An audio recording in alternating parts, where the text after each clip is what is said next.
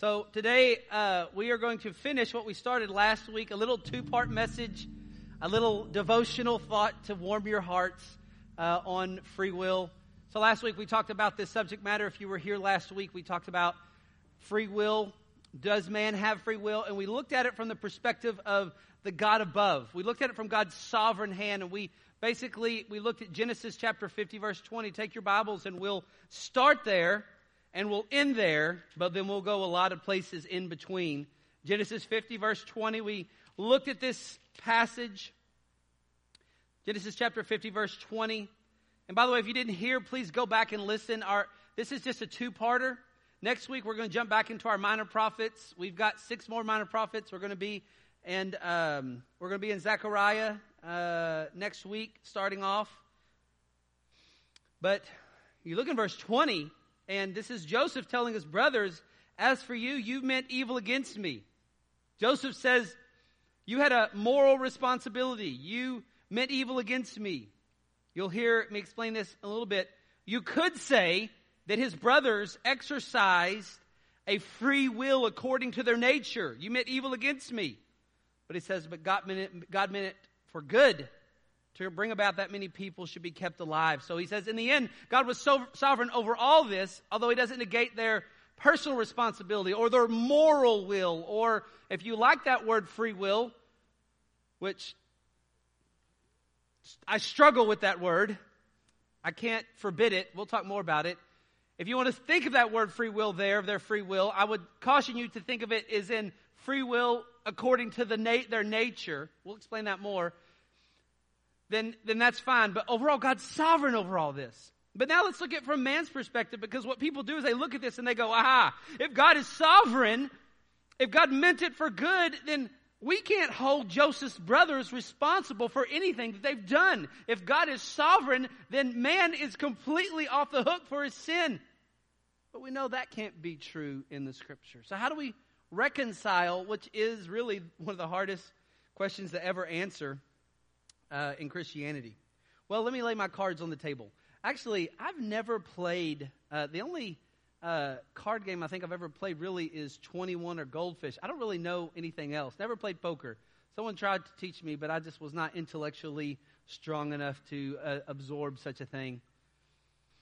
Oh, someone's texting me. I better, I guess I better turn my phone off right now. You shouldn't, you shouldn't answer text while you preach or while you drive. All right, I think both are illegal. unless unless someone's texting me that I did look at this. Okay. I just did something illegal. Making sure I didn't do something like not turn my mic on. Y'all would have told me that though, wouldn't you have? Right? Okay. See. I want to lay my cards on the table. I'm just going to lay them out. Three things I want to lay on the front end. This could kind of be introduction. First I want to lay on the table is this. God's highest good is not the preservation of what I would call our so called f- sovereign free will. Just lay it on the table. God's highest good is not the preservation of our so called sovereign free will. Now, we're going to use that word free will a little bit. I can't forbid it. I mean, there's theologians that use it. Yeah, I'll explain to you some of my angst in my soul with how we use that word. But God's highest good is not the preservation of what's called our so called sovereign free will, our sovereign free will. What I'm saying is this I've heard people all the time go, What about man's free will? God would never get in the way of man's free will, acting as if the holy God, like the one commandment God has bound himself to, is I will maneuver my life around what man has decided. Lay my cards on the table. Don't believe that. Not for one minute. Well, there's several reasons why I don't believe that. One, man has a fallen, sinful human nature and is in bondage to sin. Man doesn't have the ability to make really great choices on his own. So I can't even go with that. Then, but number two, like he is God is, is, is I and I'm not. Psalms 135 7 says the Lord does whatever he pleases. If you don't like hip hop, if you like hip hop, then this would be a great song to listen to. If you don't like hip hop, then just try this song anyways. There's a guy named Shai Linne who has a song called Our God is in the Heavens. He does whatever he pleases. Like sometimes when I just want to like pump my fist high in the air and just like really get after God. Like I love singing that song, Our God is in the heavens. He does whatever he pleases. That's the only kind of God worth worshiping. So, what some people do when they come into this idea of God would never get in the way of our free will, what they'll do is they'll go, Ah, here's how it works. God foreknows who's going to get saved. God foreknows what you're going to do in life. And then God predestines and elects and kind of figures out what you're going to do and then molds himself around that. And I would go, you can't support that with Scripture. You can only support that from the view of man's view of how life works. So, laying on the table, God's highest good is not the preservation of our sovereign free will. I would say we don't have sovereign free will, but you get the idea of what I'm saying, right? I, I don't. That's not. I mean, everybody thinks that's the way our humanistic culture thinks. That's the way we think that God would never get in the way of man's will. Not true. God will do whatever God's going to do to direct things to the glory, to his glory, and the proclamation and fame of his name. And he's completely worthy to do that. Number two, I want to lay this card on the table. The closest man has ever been to this idea of free will. And when I say free will, I mean this idea of some kind of autonomy or sovereignty. I would say would be before the fall. Although I would not say that man had sovereignty or autonomous free will before the fall. But I'm saying if you want to say, like, when was man the freest in the decisions that he made in life, I would say probably before the fall. Although I would never, I, I can't actually say even in the fall he had complete autonomy and free will of sovereignty because of the fact of this. Adam is responsible morally for what he did in the fall, but don't make no bones about it, friends. You can't read the scriptures honestly and not know that that was God's plan. That Adam fell in the garden by God's sovereign plan, but yet Adam is morally responsible for what he did. Now, listen, before the fall, Adam had a human nature that could pick good or evil. All right? He had a human nature that was capable of good or evil choosing. After the fall, he now has a sinful human nature. And that sinful human nature is passed down to us in our DNA. Meaning this if you ever wanted to think of man has free will, the freest he probably would have ever had, and still limited because of a holy sovereign God, it probably would have been before the fall. That's when Adam could choose good or evil. Now, now, after the fall, he's fallen. Not only is death coming for him, but spiritual death. How do we know that? Because God says, in the day that you eat the fruit, you're going to die.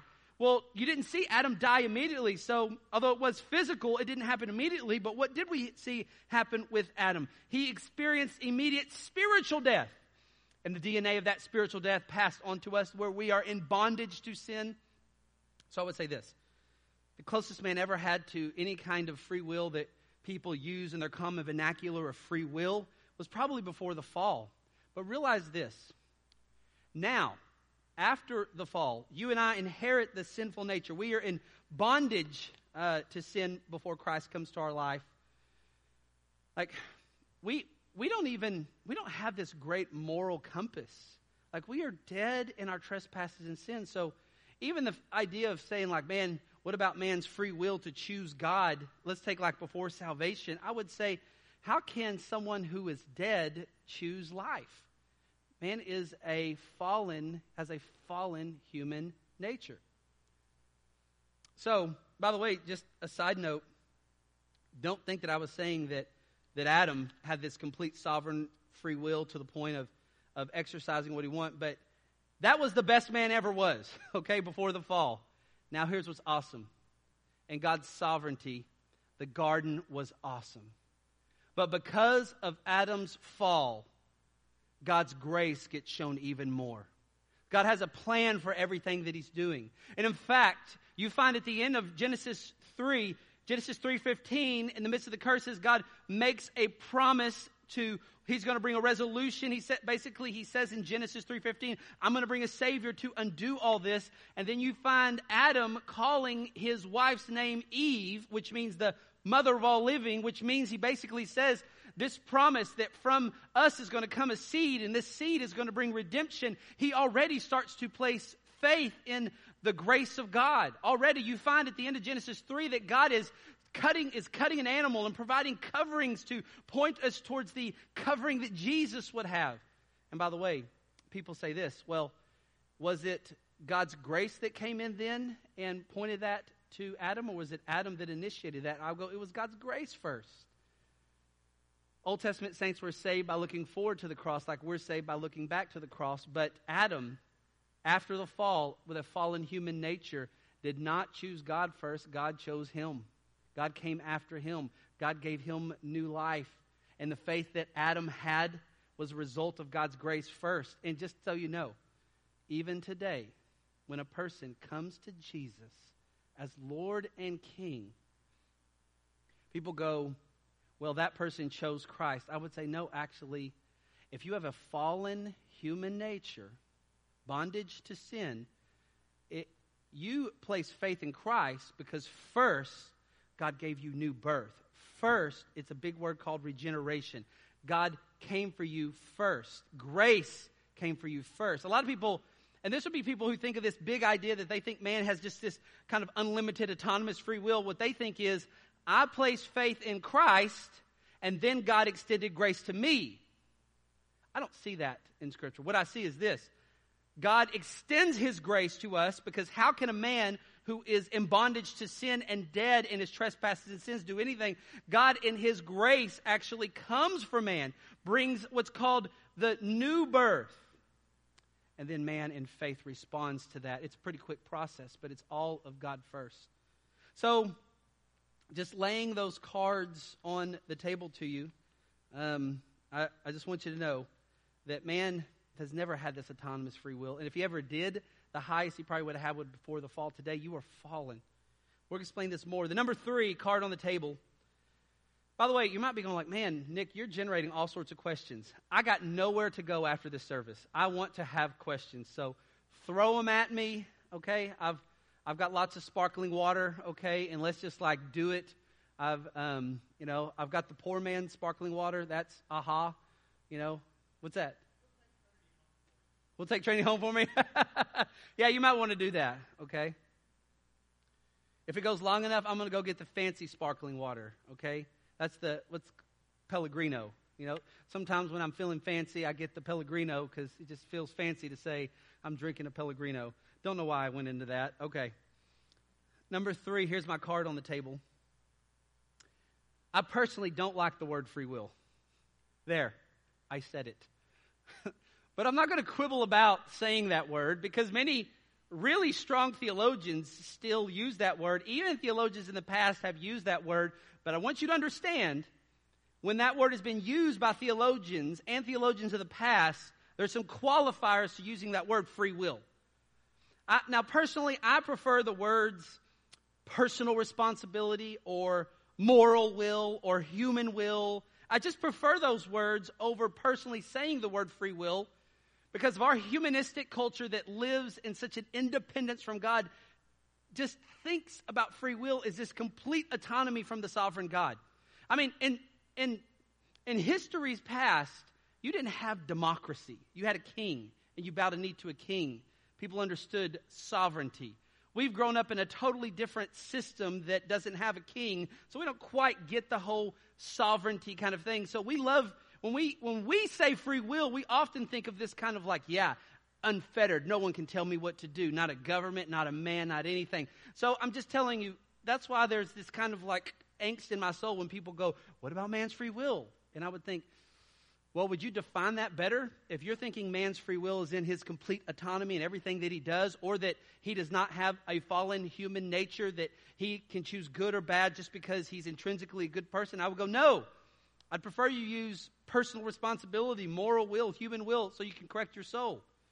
But if you want to use the word free will, let me give you this qualifier. If you want to say free will, then say man has free will according to his nature. Man has free will according to his nature. Now, if you want to use the word free will, do it. All right? Probably many are texting me right now and trying to mess with me about this word free will. Um, it will probably be the running joke. If you want to use the word free will, use it.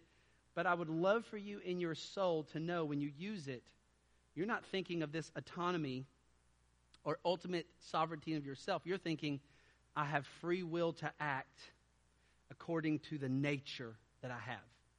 We're going to discuss that here in just a little bit. But Just so you know, I don't, I don't intrinsically like that word, but other theologians use it.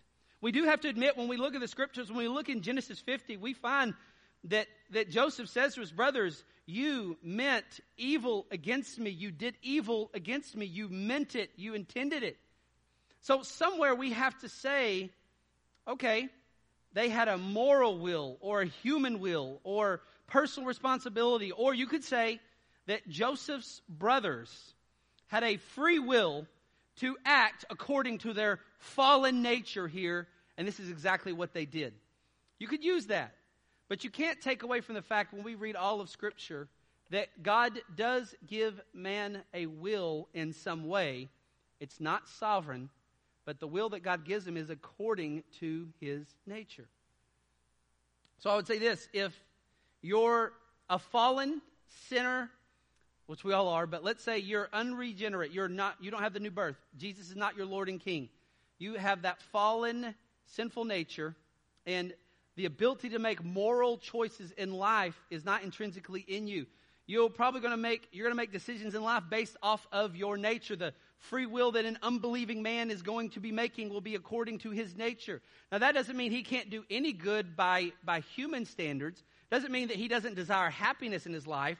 The unbelieving man, he may still go to work and want to provide well for his family, but there's, there's, there's no moral will behind that in the sense that he would go, I'm doing this solely for the glory of God and the proclamation of his name. No, that would take a new birth. That would take salvation. Parenthetically, if you are in Christ, if God has brought salvation into your life, you now have a new birth. You now are declared righteous before God. You now have a new nature, although the residue of the old nature is still there, you can still sometimes revert back to it. What is most normal for you is now to obey God. So I can say this if you are a believer in Christ, someone that God has saved, could you say, I have free will according to the nature, the new birth, the new nature I have in Christ? If any man be in Christ, he is a new what? Creation. Could you say, I've got free will according to my nature to obey God. Yes, you could say that. Just make sure if you use that word free will, that's what you're thinking. But if you're using the word free will in the thought of man has this autonomy from God and God would never intersect what man does, I would say you're going much further than anybody else. Now, listen, I can't sit, sit around here and go, don't use the word free will because I mean, there's guys who've written about this who are so much smarter than I. I mean, there's guys who've written about this who don't have to use Grammarly to put out a really correct sentence, okay? Like, there's real guys that never had to have that kind of technology. Jonathan Edwards, what was considered probably one of the most intelligent men ever in our country, he said this free moral agents always act according to the strongest inclinations they have at the moment of choice.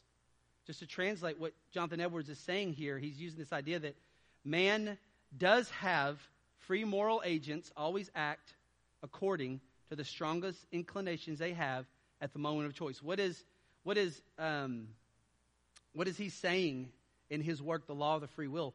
He is saying man has desire and man acts according to those desires, according to the inclinations. He's a free moral agent. So, what do we have what do we have Jonathan Edwards even talking about? He is talking about free will, but not this autonomous soft free will. He's talking about free will according to the nature where that person is. So if that's how you want to use free will, use it. And I'm not the only one. Like John Calvin, John Calvin said this. If we mean by free will, this is a quote from John Calvin, another really smart guy that didn't need Grammarly.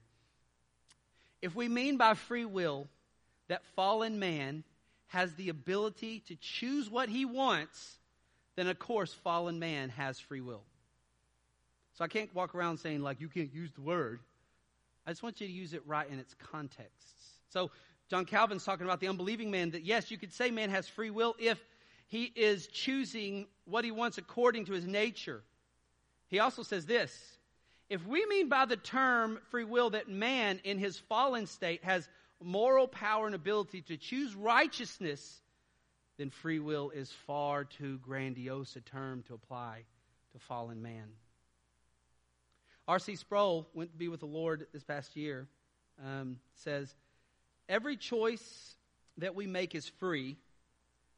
And what he means is free according to your nature. But he also says this but every choice that we make is determined. So I can't walk around here and go, you can't use the word free will. I just want to caution you. When you use the word free will, be careful the thoughts in your mind and what that perpetuates. That's why you probably, in the time I've been here since 2012, y'all know I've been here since 2012? Like, I don't know, I don't know how you guys have not figured out how to fire me yet, but since 2012, and you've probably rarely heard me go, what about man's free will? I just, the, the pregnant baggage that that has, all right, that, that, that's not what I want to do. By the way, that was a terrible use of words. There's no baggage to pregnancy. I just caught myself. We probably can't delete that, but there's no baggage. Let's. I don't know how to correct the words I just said. Bad words. The baggage that would happen from that. So I would say this. I'm not you don't hear me saying the word free will a lot because there's so much baggage with it. People think they're so autonomous from the sovereign God. I just that's why you're going to hear me talk about man's human responsibility or his personal responsibility or his moral will that he's responsible for or his human will. Or you'll you'll hear sometimes if you talk to me about free will I'll go well man has a will but I can't forbid it. I can't walk around here saying no to it. Okay. There I've done it. I've laid my cards on the table of where I'm at. Now I got four things I want to tell you. One is this we're going to come back to Genesis 50, but turn over to Romans 9. Romans 9.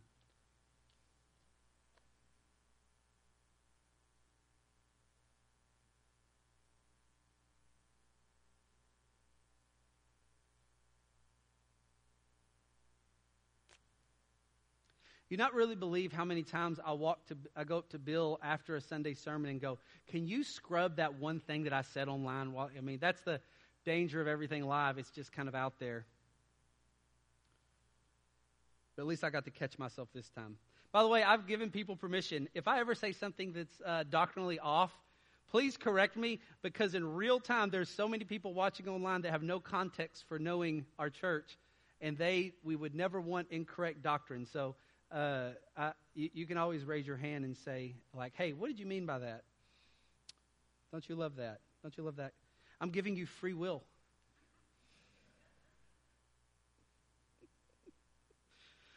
Okay, I'm going to get myself in trouble in a minute. Let's get into the text here. I want to read this for you. And first, if, if you're looking for points, here's point one God is the only one who truly has free will that is autonomous and sovereign. Oh, I love using the word the free will of God. His will is completely free. He does whatever he wants. And there would never be a God I'd want to serve that didn't have that.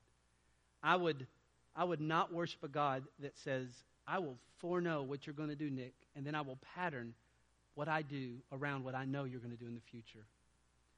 That's, that's a, that puts a little bit too much exaltation of Nick and not of God. I don't want that kind of Nick.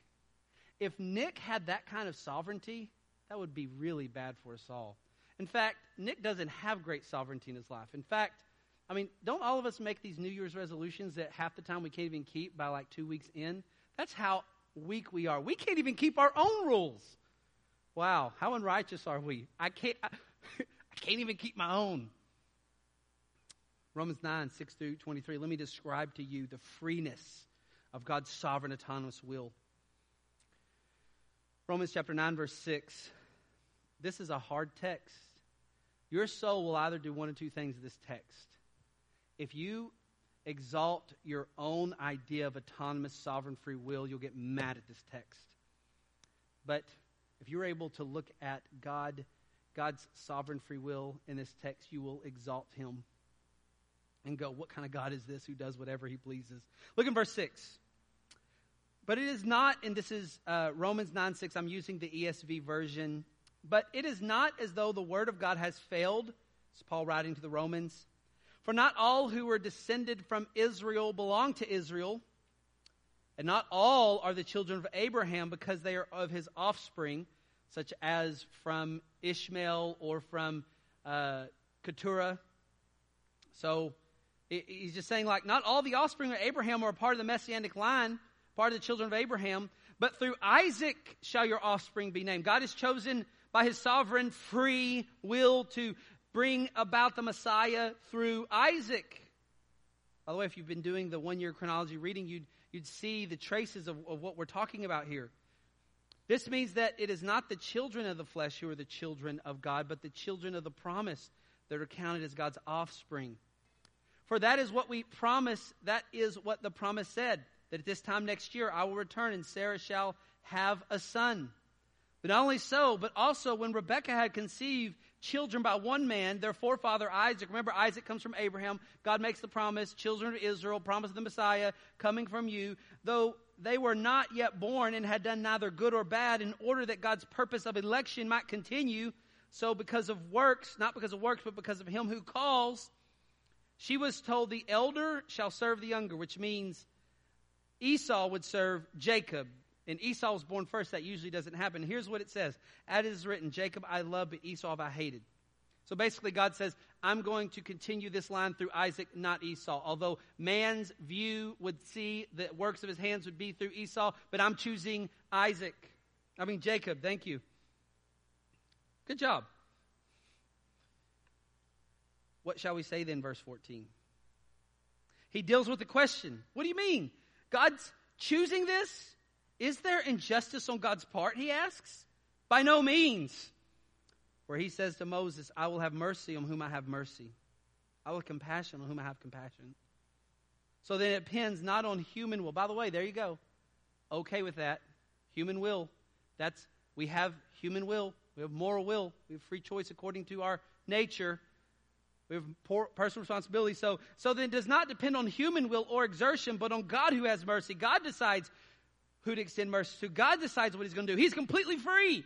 Verse 17, for the scripture says to Pharaoh, for this very purpose I have raised you up, that I might show my power in you, that by my name might be proclaimed in all the earth. Just the sovereign God.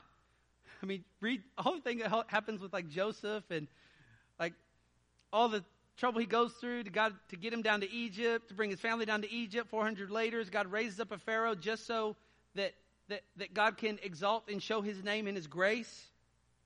He says this So he has mercy on whom he wills, and he hardens whom he wills.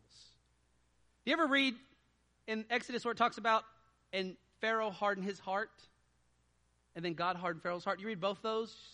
Well, how does that work? Well, God hardened sovereign free will of God hardened Pharaoh's heart, and at the same time, Pharaoh in his free will, according to his nature, his sinful human will, chose as, I mean, Pharaoh was not a worshiper of God, chose his wrath and, and, and path. How, that's how those two things work together. Now, can I completely explain all the tension behind it? No, but I, I got enough evidence in Scripture to go. There's a human will. God's sovereign over it all, and when man has a will, he goes according to his nature. He chooses according to his desires and delights. What was Pharaoh doing? Pharaoh wants to make much of himself. He wants to be worshiped. This is why he wouldn't let the, my people go. Look at verse 19. Will you say to me then, why does he find fault? Good question. Because people at this point will go, well, it's not Pharaoh's fault. For who can resist his will? You see, you see the tension? This is where he just lowers down the boom. But who are you, O oh man, to answer back to God? Will what is molded say to the molder, Why have you made me like this? Has the potter no right over the clay to make out of the same lump one vessel for honorable use and another for dishonorable use? Verse 22. What if God, desiring to show his wrath and to make known his power, has endured with much patience vessels of wrath prepared for destruction, in order to make known the riches of his glory for vessels of mercy, which he has prepared beforehand for glory. What is he saying? He's like, God is the only one who is free. and what God does, He does for the exaltation of His name. And what if God, what if Pharaoh prepared as a vessel of destruction so that God's glory could be shown? What if God prepared Pharaoh, where, where Pharaoh, according to the free will of his fallen human nature, hardens his heart, but God in his sovereignty hardens his heart, and then God's grace is shown as God delivers the children of Israel from Egypt and delivers them into the land. And from that land, they eventually someday bring about the Savior. Here's what we just see in this. The main point I see in this text is this Our God is in the heavens, and He does all that He pleases. He is the only one who is truly free. And when I can't figure it all out, I just run back to this and go, He's the only one that's free. That's why I want to worship Him. This is why singing songs about God exalts your soul so much. This is why reading the scripture actually exalts your soul so much. This is why we want to take always a big view of God and not man. There's a limit. By the way, if you're reading the one year chronology reading with us, we just finished Job today. This morning as I was reading it, and, and here's what you find. Although Job was innocent of the things that came on him from chapter 1 and 2, right? I mean, all the calamity, he, he did nothing sinful to deserve that, but yet he did have a fallen human nature. He was, he, he did have that. And throughout his lamenting, there were times where he would accuse God of injustice. And by the end, God corrects him of that, where, where Job is now repenting. And he, when you look in chapter 42, Job's repentance, what is he basically saying? You have sovereign will, God. I've been questioning you, but I quit. What, what can what can the pottery say to the potter? What can the lump say to the potter? That's basically in chapter 38 through 41, God basically says, like, who are you, Job? Who are you to question me like this? Where were you when all this was done? What kind of power and sovereignty do you have, Job? You don't got it. And then Job's like, You're right. I don't have sovereign will. Only you are free. And in that, Job worships. And in that, Job appropriately enjoys God. So, only God is the one who is truly free. And that's the only God worth worshiping. And when you can't figure out everything, even if you're like listening to today's message, you're like, I don't even know what Nick talked about. He said this word free will, moral will. I don't even know what he's talking about. Just listen to that last point. God is sovereign. He does whatever he pleases. Here's number two. If you're doing points, number two. Man does not have free will autonomously and sovereignly especially if you want to look at the idea of salvation. Look at Ephesians chapter 2. Ephesians chapter 2.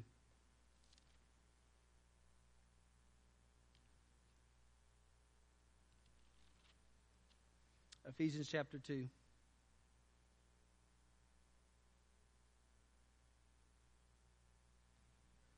Let me just look at this idea of free will in relation to salvation. Relation to salvation. There's two types of ways that, that basically in all of Christian history people have looked at salvation. They've looked at it in, these are big words, what's called monergistic and synergistic. Monergistic and synergistic. That's your new words for the day, right? Walk around and go like, I'm a monergist, right? While you're drinking your Pellegrino sparkling water, okay? So here's the difference. Monergistic, mono, meaning salvation is all of God. He's the one that does it. He's the one, by his grace, brings it to man. And if man, and when man places faith and belief in that, it's because God has already given it to him. God has brought new birth. God has regenerated him. God has done it. That's called monergism. Mono, God, he does it. It's his work. Synergism is okay, God brings grace, but God is also dependent on man placing faith. So the synergist kind of says, God, the most biblically astute synergist, will go, God foreknows who's going to be saved and makes his predestination off that, and that God offers salvation, but man has to, ex- man accepts it through his, man puts his hand out and man wants it. The synergist would basically say, man is good enough to extend his hand out to God. It does not take completely God's own initiation. A synergist would go, God offers it, and then man extends his hand. The monergist would go, God brings it. God brings it. Man has no ability in his hand to even extend his hand. It would be, the monergist would go, God brings it and puts it on man, and then man takes both of his hands and just lifts it up to the heaven and prays. And at that point, he's now expressing faith and belief. That's the difference between a monergist and a synergist. Guess which, guess which one I am? The, the monergist. That's what I am. God is one that does this. Grace comes first. Now, watch this. Look in Ephesians chapter 2. Let me prove this to you. Ephesians 2 1 through 9. And you were dead. This is the fallen human nature. This is all of us before Christ. Well, you were dead in your trespasses and sins, in which you once walked, following the course of this world, following the prince of the power of the air, the spirit that is now at work in the sons of disobedience, among whom we all once lived in the passions of our flesh, carrying out the desires of the body and mind. The desires of the body and mind, what do we see here? If you want to use free will, that free will according to your nature, we were living according to the free will of our fallen human nature. And we're by nature the children of wrath like the rest of mankind. We were in bondage to sin. Being in bondage to sin, we couldn't reach our hand out and say, We want God. We wouldn't want God. How could someone want God who is morally bankrupt? How could someone who is dead want God? He's got to come alive. Remember when in John 3, when Nicodemus comes to Jesus and Jesus says, You must be born again? He said there's a natural birth and there's a spiritual birth. And Jesus says to Nicodemus in chapter 3, you must be born again. What is Jesus saying? He's saying that God has to, you have to be born from above. God has to do this work, this work we call regeneration, regenerating, bringing life. By the way, John 3.16 comes right after Jesus talks towards Nicodemus.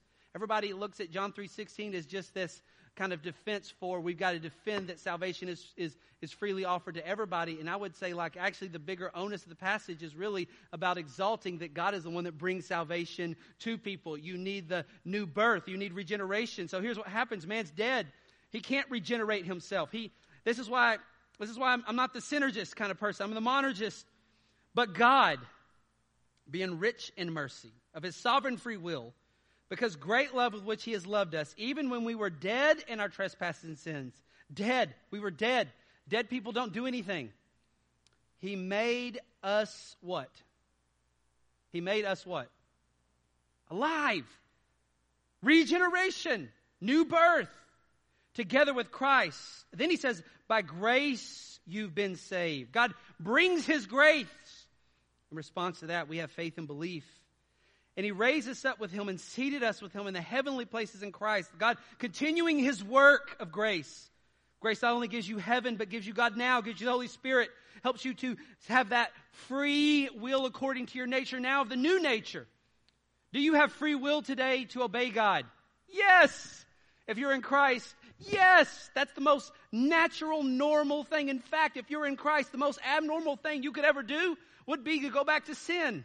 Wouldn't make sense. Look what he does.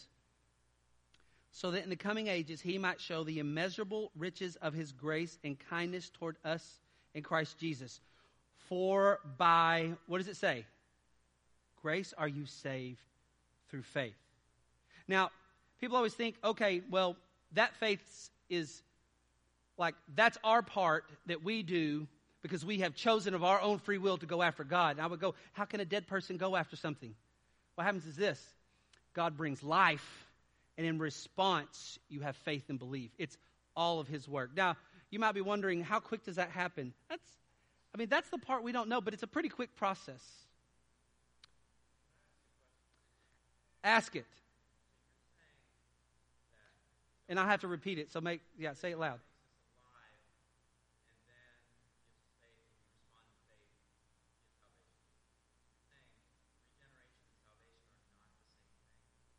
I would say regeneration is all it's all a part of salvation. Yep, it's all one thing. I'm merely I'm merely putting I'm merely trying to go think of it monergistically and not synergistically. What some people are trying to do is take the whole package of salvation and kind of go here's here's where man is really big in cooperating and I would go man actually cooperates because God has already extended grace. So here's the deal if God extends alive and makes new birth, the person is going to say yes to Jesus. There's no other way. People will go, well, could a person, what if a person could resist God? Well, I would say, well, a person, would already be resistant towards God by nature because he's not good. He's fallen. So he wouldn't even choose God anyways. The very fact that God makes him alive means that this person is going to draw to God. That's it's a hard one. Does, does that make sense? It's you're like, sure. not really. By the way, you're struggling with a thought that we've all struggled with. But I would say this. This is why, as, a monergist in my soul, I kind of go, God makes you alive. That, but do does man have? Remember, does man have a moral will? Yes. Uh, human responsibility? Yes. Does he have a? Does he have a a free will according to his nature? Yes. And then what happens? When God regenerates, when God brings new birth, when God makes alive, alive to Christ, what happens? That man has that new nature. And what does that new nature do? In faith, he believes. In faith, he cries out. But he only does that because God has already done it. It's all of God. That's what makes me a monergist in this. By the way, for by grace have you been saved through faith. By the way, this is never meant, if you're online, don't think about like, oh, it's God. Ooh, you know, I would say this. right now, your soul, I mean, I, I remember, like, if your soul is like, I believe this, I believe that He died for my sins, I believe that he's, he's my substitute, I believe I want to take communion today, guess what? God did that. And the faith you now have is just in response to His monergistic work. You don't have to sit there and go, like, has God? The very fact that you would go, I want to please Him, I love Him, because he first loved me means that this work has happened. And don't, don't try to parse it out so neat, nice and neatly. But I will say this look at this. But the gift of God, look, I'm sorry, look at verse 8. For by grace are you saved through faith. It's not of your own doing, which that's why I say monergist. If it was of my own doing, it would be dependent on me having faith. But I'm not going to have faith because I have a fallen human nature. I'm dead. That faith happens because God has already made me alive. It is the gift of God, not of works, so that anyone can boast. So this is what God does. God, man does not have this free, autonomous, sovereign will when it comes to salvation because man is already dead. He's dead. John 6:44 Jesus says no one can come to me unless the Father draws him. Now you might be thinking Nick, does this mean that we should just you're just explaining some position that basically means if God's the one out saving people and doing all this, then what does it matter what I do? Why are we doing these ping pong balls? Right? Why do we why do you keep trying to get us to share Jesus? Because I don't have a sovereign free will over any of that. I have to do what is according to the free will of my nature and what has the free will of the new nature in Christ that I have. What has Jesus told me in Matthew 28? Jesus has said, All authority is mine. Go therefore and make disciples. So I freely share the gospel because I have no idea who God is calling. But I do know this I share the gospel because I am confident God is calling. And all I'm looking for is just to be matched up with people that God is calling. And I do know this when I share the gospel and I get rejected, I, because I believe that God's sovereign grace is the one that does this, I don't walk around dejected when someone says no because that wasn't in my purview, anyways. I'm just simply doing what God has called me to do. I am free to obey God in this. But sometimes it matches up. And people come to faith. And by the way, what's really cool, I have had times where I've delivered the poorest gospel message presentation, and someone has said yes to Jesus. More proof that it's all of God and not of me. There have been times when I have given a gospel message to somebody, like nailed all the cute little illustrations, and was just like, I've convinced you, haven't I? And it's just like, boom, just falls down. By the way, look at Romans 8. Romans 8. Look how much salvation is God and not us. Now remember, I'm not denoting the theological idea of moral will, human will, free will according to nature. I'm just saying that God's the one that initiates and does all this. It's all of His grace. His grace is enough.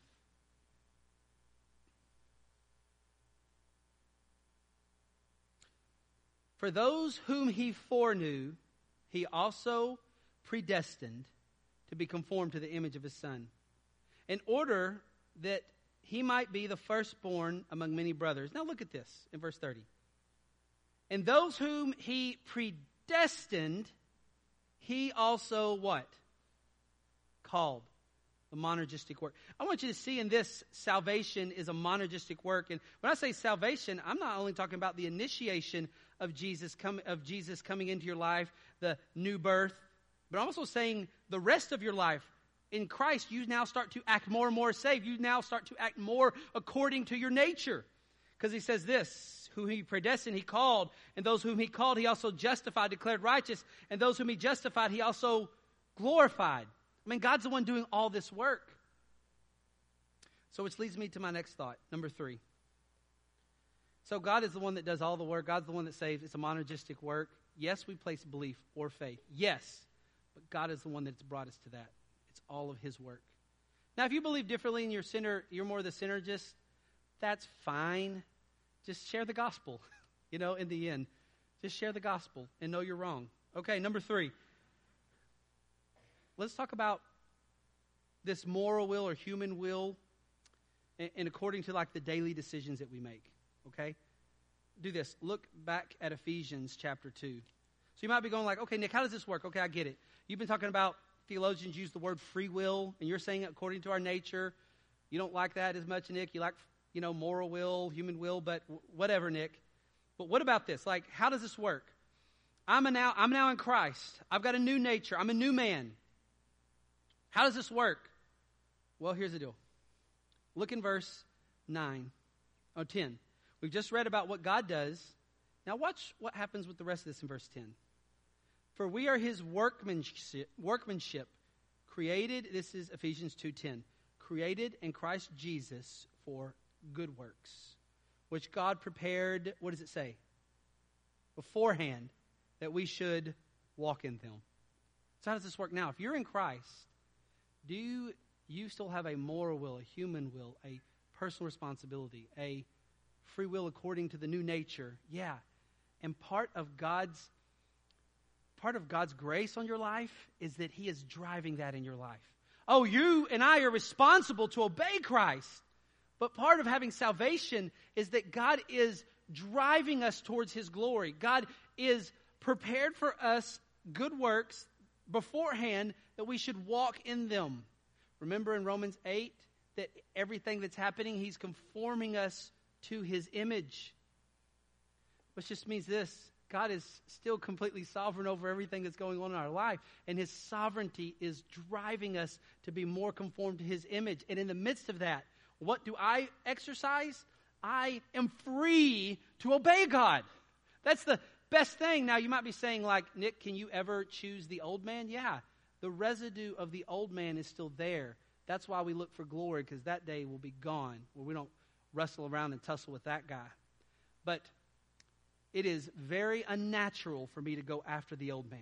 I mean, I can. That's why the Holy Spirit convicts me, because the Holy Spirit basically is saying, that's not God's will for your life. This is not how you are to act in the way you used to act. You have a new nature. Now, do this. Look at Philippians chapter 2. Hey, man, after this, you might be like, man, please, can we just get back to the minor prophets? that was much easier.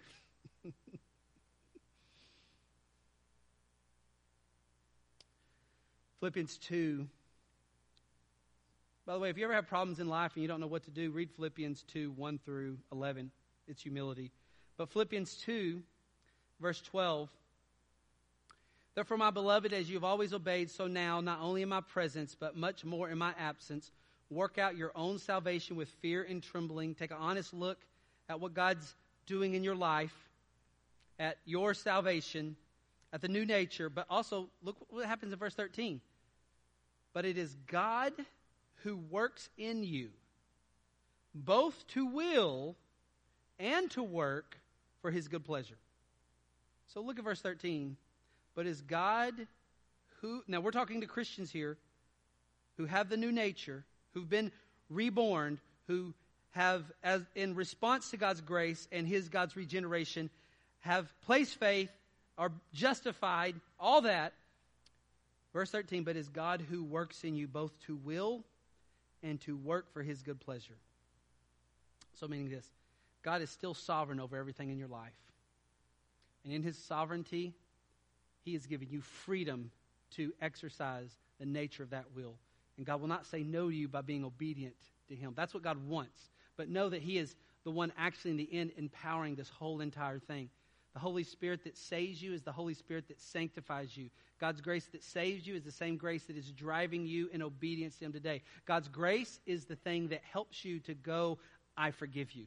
God's grace is the one that says, that says, I will place trust in you, Lord, that you have a plan and purpose for this earthly disappointment in my life. This is God's grace that saved you. Do this. Look at Titus chapter 2. Let me show this to you in Titus chapter 2. Titus chapter 2.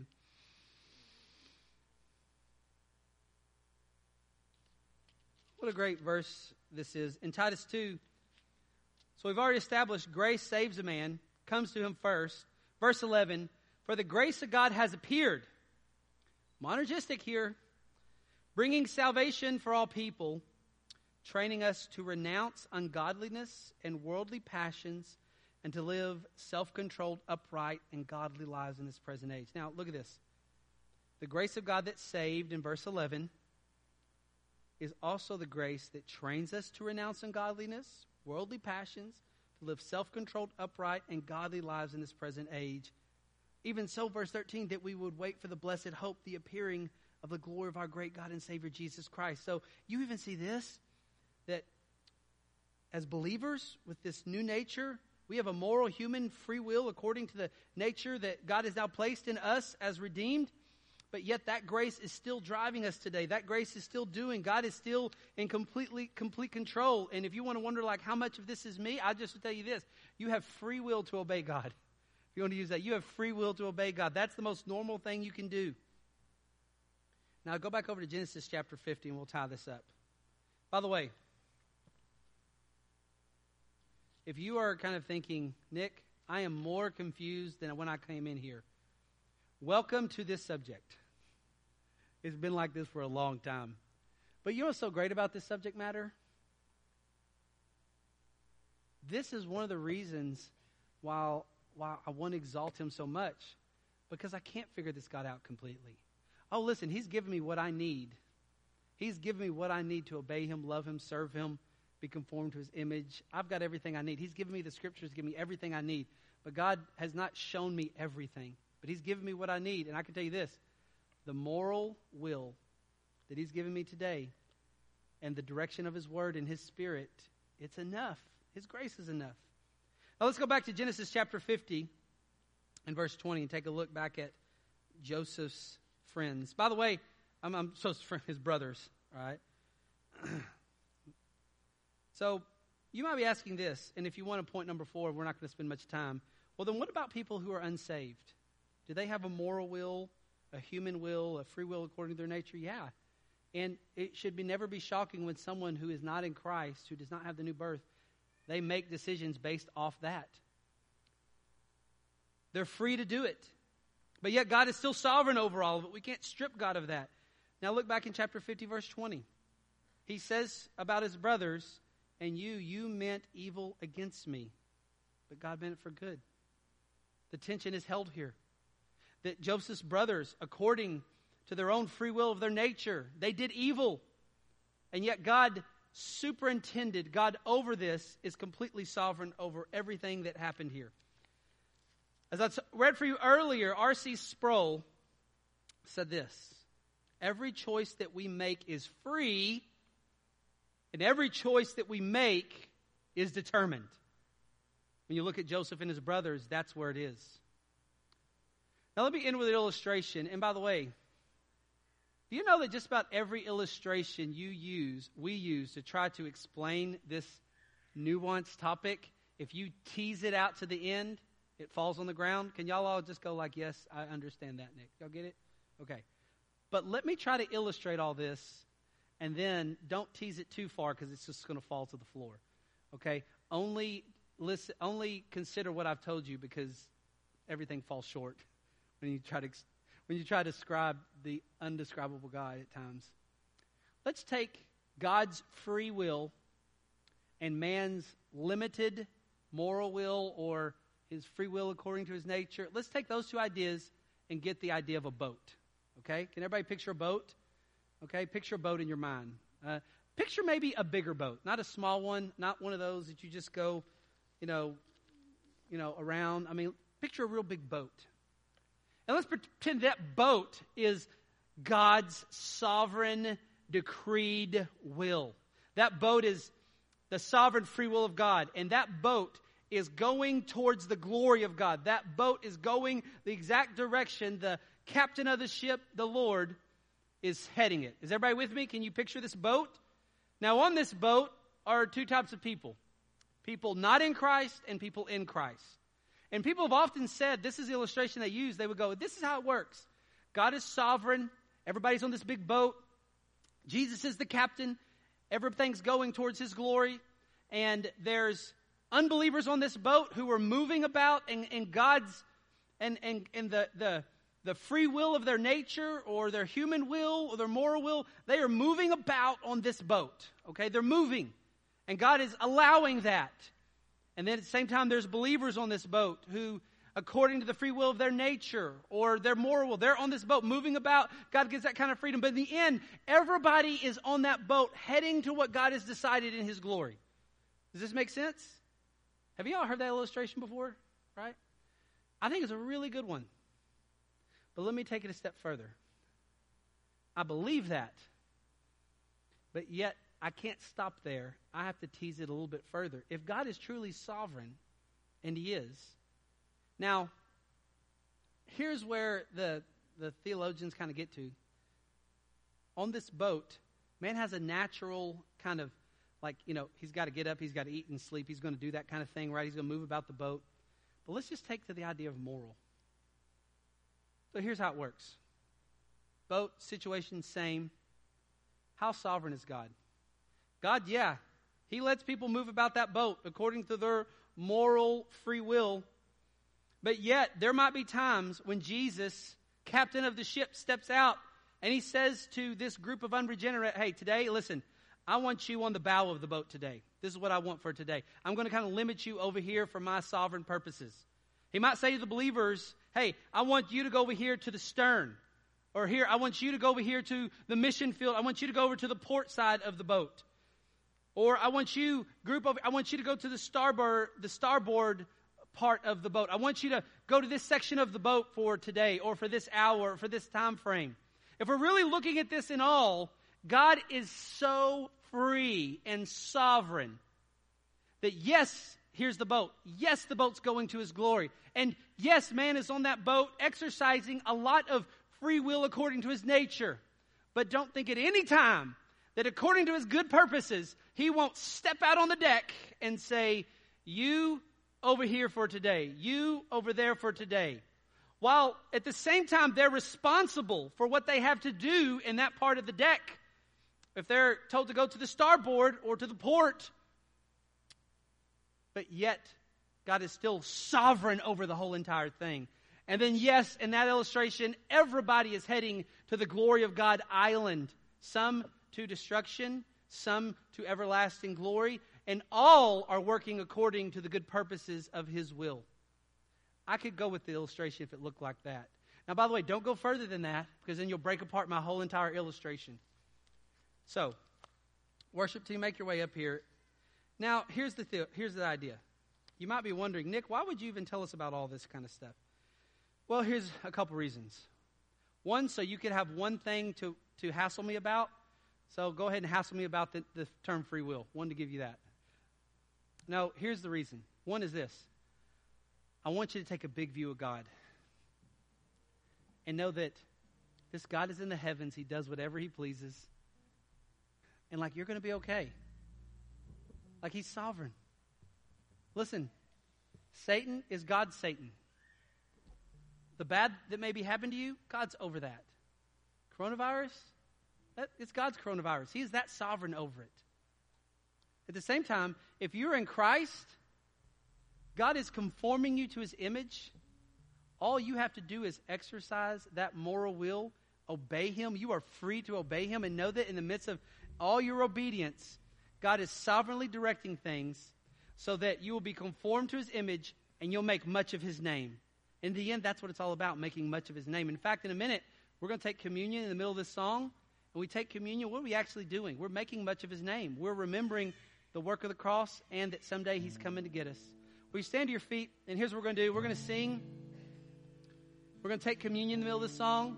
If you've come today to edify the body, if you've got something you want to tell the body about, you want to edify the body, we want, we'll give you the mic. We'll give you a chance to do that a couple moments, and we'll take the Lord's Supper um, and exalt Jesus. Would you pray with me? Thank you. Well, I have no idea if this even made sense. But I'm so thankful. So thankful that I can sing now and take communion and remember that it's all of your grace, that you saved me, that I love you and we love you because you first loved us. We take this communion today with that kind of memorial idea. That it's even of your sovereign, powerful will who is coming back for us and will restore everything back better. That grace will always shine above man's sin. What we have done to tarnish humanity, creation, you will correct and repair and bring the new heaven and new earth of your sovereign will. Let us worship you for one moment. Give us this opportunity in Jesus' name. Amen.